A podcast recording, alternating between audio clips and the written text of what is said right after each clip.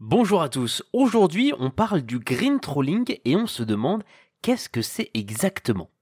Si vous avez l'habitude d'utiliser les réseaux sociaux, il est certain que vous connaissez le trolling. Celui-ci consiste tout simplement à cibler les profils des entreprises et des individus et leur envoyer ensuite des messages de provocation. À cause de cela, nombreux sont ceux qui assimilent cette pratique à du cyberharcèlement. Est-il possible d'aimer les trolls? La réponse est bien évidemment non. Mais un nouvel acte militant a récemment fait son apparition et permet de découvrir autrement ces mystérieux éléments, le green trolling, ou en français le trolling vert. Troller certes, mais pour une juste cause. Tel est le principe du green trolling. Il dénonce les grands fabricants et entreprises peu scrupuleuses, en particulier lorsqu'ils optent pour le greenwashing sur les médias sociaux comme Facebook, Instagram ou encore Twitter.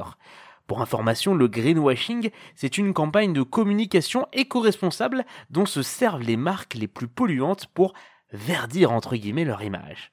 À travers des commentaires ou des mèmes, le green trolling éclaire les consommateurs et leur apprend à ne plus se fier aux campagnes marketing, le plus souvent très bien présentées, de verdissement des entreprises.